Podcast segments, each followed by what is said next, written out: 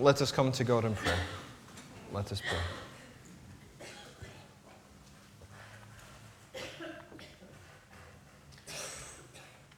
Heavenly Father, in all the words that will come in these next minutes, we ask to hear your voice amongst it all.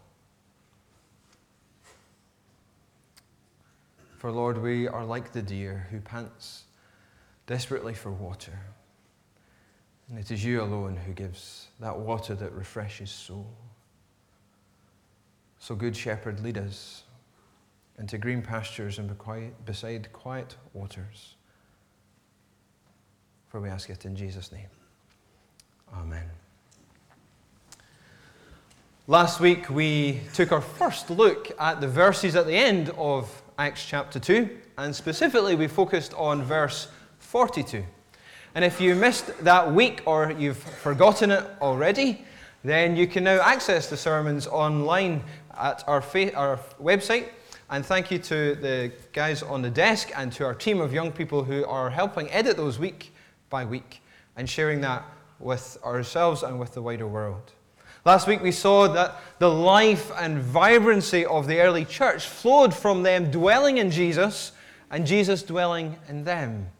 That as they devoted themselves to the apostles' teaching and to fellowship, to the breaking of bread and to prayer, the Lord added to their number.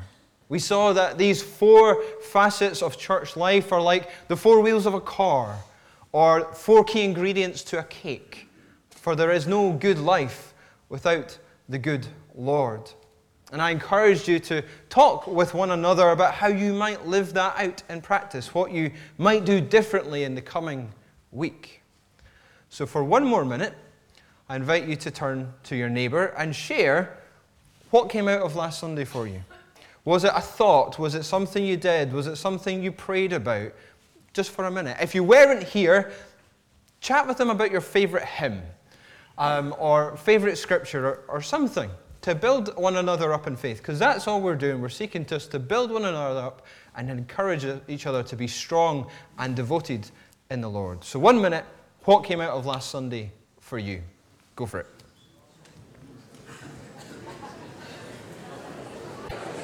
Okay. As I said last week, getting the power back is always interesting. Um, there will be opportunities over tea and coffee to pick that up a bit more. Um, there will be the opportunity later in our time during the sermon to talk with one another. So please be looking out for anyone who might be sitting on their own and, and just draw them into conversation if they feel up for that. Throughout this series in Acts, we have seen again and again that a key theme is the continuing ministry of Jesus, and that we each are invited to play our part. We all are invited into the adventure of partnering with Jesus. And it's striking from the beginning of our service with the choir through to readings and prayers with David has been there again and again. I don't pick the choir's hymn pieces, they pick that months in advance. I don't tell David what to pray. And yet, the things we have been prompted to pick or to say have all tied into this so wonderfully under the guidance of God's Spirit.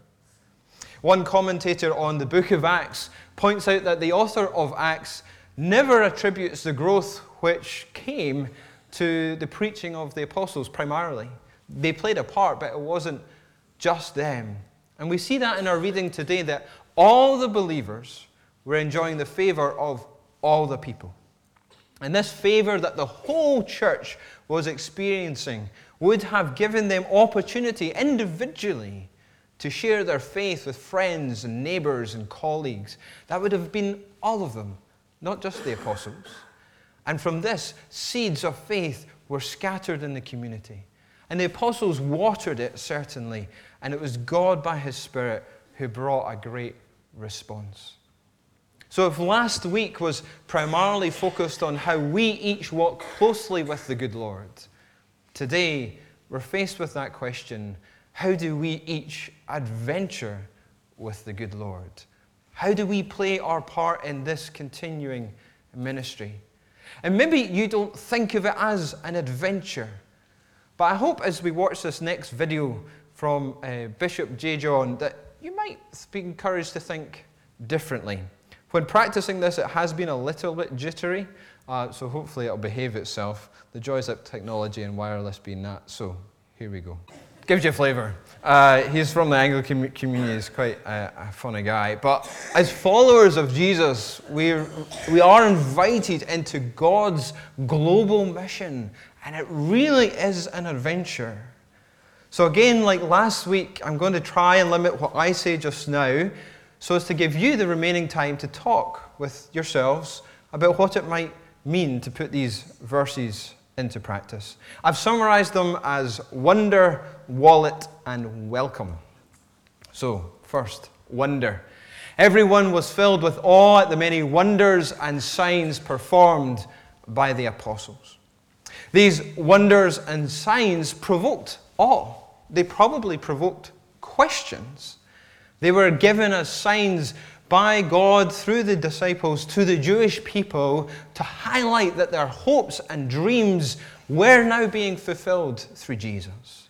That the dawn of a new age had come and the kingdom of God was breaking into this world. But it wasn't just the apostles who provoked wonder and questions. As I said last week, the church at large impacted the wider Roman culture. And in chapter 6 of Acts, if you were to read on, Stephen, who is not an apostle, is described as a man full of God's grace and power who performed wonders and signs among the people. So the miraculous wasn't limited to just the apostles. But the principle is this whether through the miraculous or through love and action, the church at large stirred up wonder. They stirred up healthy, positive questions. A small book I read at the end of last year talked about this. It's called Surprise the World. And in it, Michael Frost suggests this All believers are to live questionable lives, lives that evoke questions from their friends. Our task is to surprise the world. And he goes into a number of ways that we can do that and fuel that kind of lifestyle. One of such way is that he talks about blessing others. But understanding that blessing means to strengthen the arm of another. And he talks about using words of encouragement or acts of kindness or giving a gift of giving your time.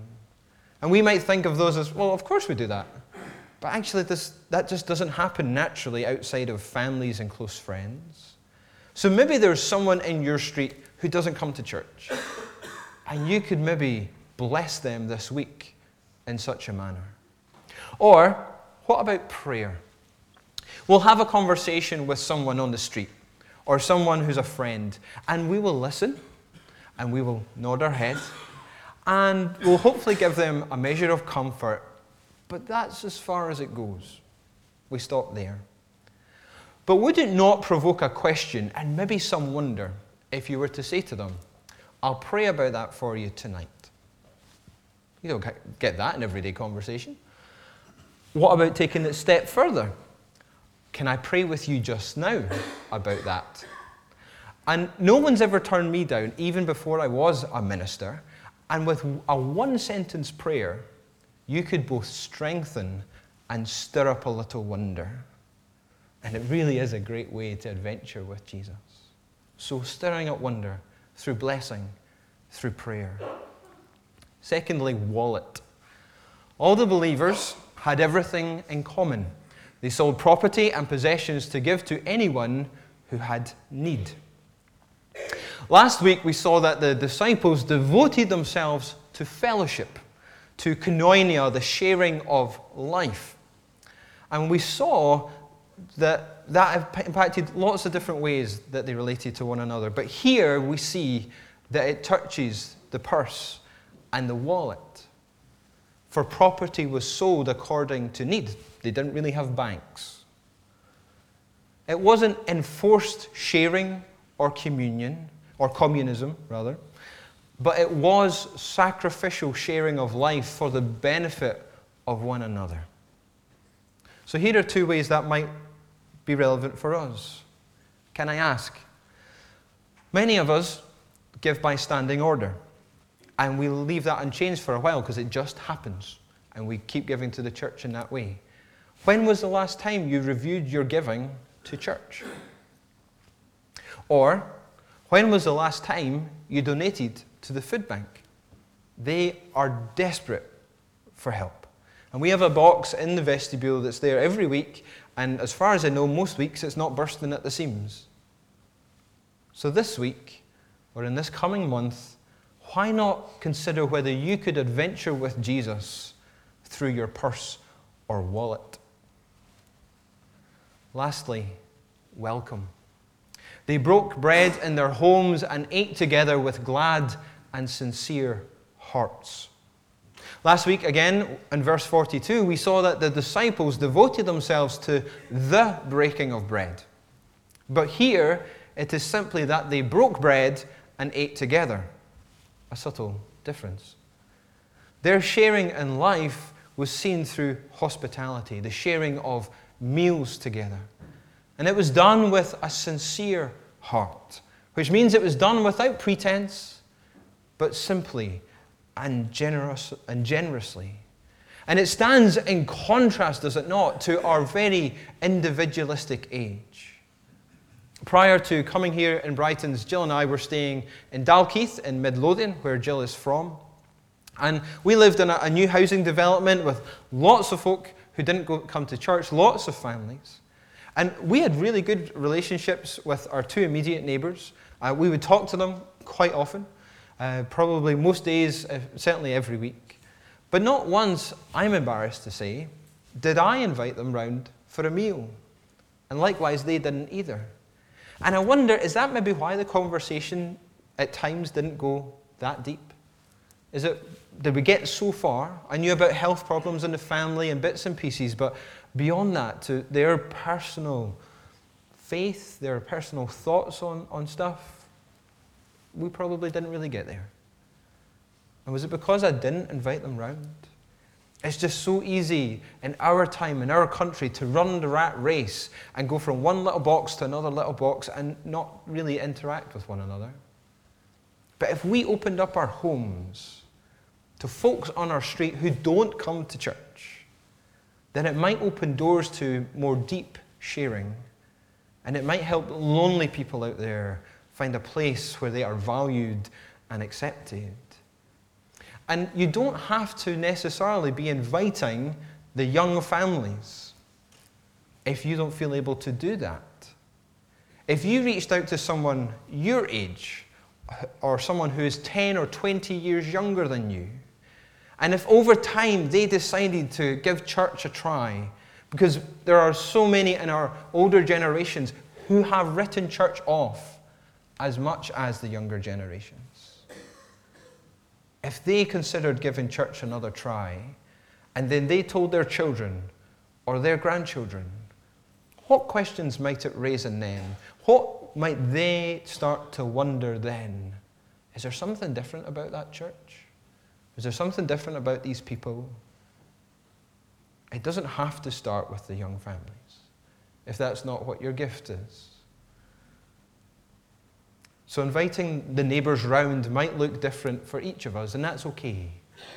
But let's not allow embarrassment over our furniture or fear of serving an inadequate meal hold us back, because that's quite honestly just simply pride. So, once more, let's break into small groups where we are. And for this week, and next week, we'll be back to a longer sermon and me talking uh, for the whole time. Um, but for this week, once more, let's break into our small groups, just where we're at, and bat around some ideas. I've given you five ideas. You might come up with something completely different to talk about what does it look like to adventure with Jesus. And if you can, try to come up with one thing that you personally could do to partner with Jesus in his continuing ministry. We'll take about five minutes for this, and then we'll wrap things up. It's over to you once more.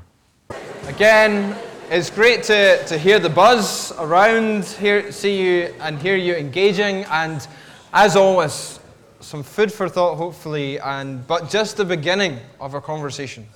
Um, there's no way we could cover everything in this passage. There's no way that we could cover everything in our conversations about how we might put this into practice. But if we want this church to thrive, and if we want to participate in the, the kingdom and the continuing ministry of Jesus, then it can't just be listening. We have to do things differently. We really have to adventure.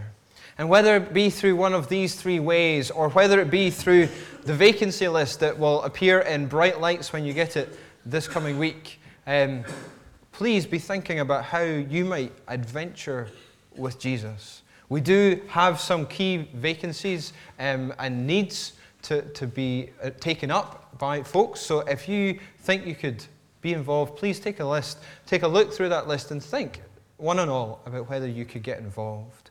As our reading in Matthew highlighted, the nature and character of our lives proves the reality of our faith. We are salt and light if we claim to be Christian.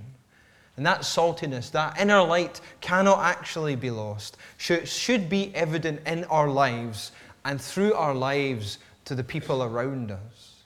That has always been God's plan for you and I to play our part in the continuing ministry of Jesus. God has no plan B. There's nothing up his sleeve that's suddenly going to pop out.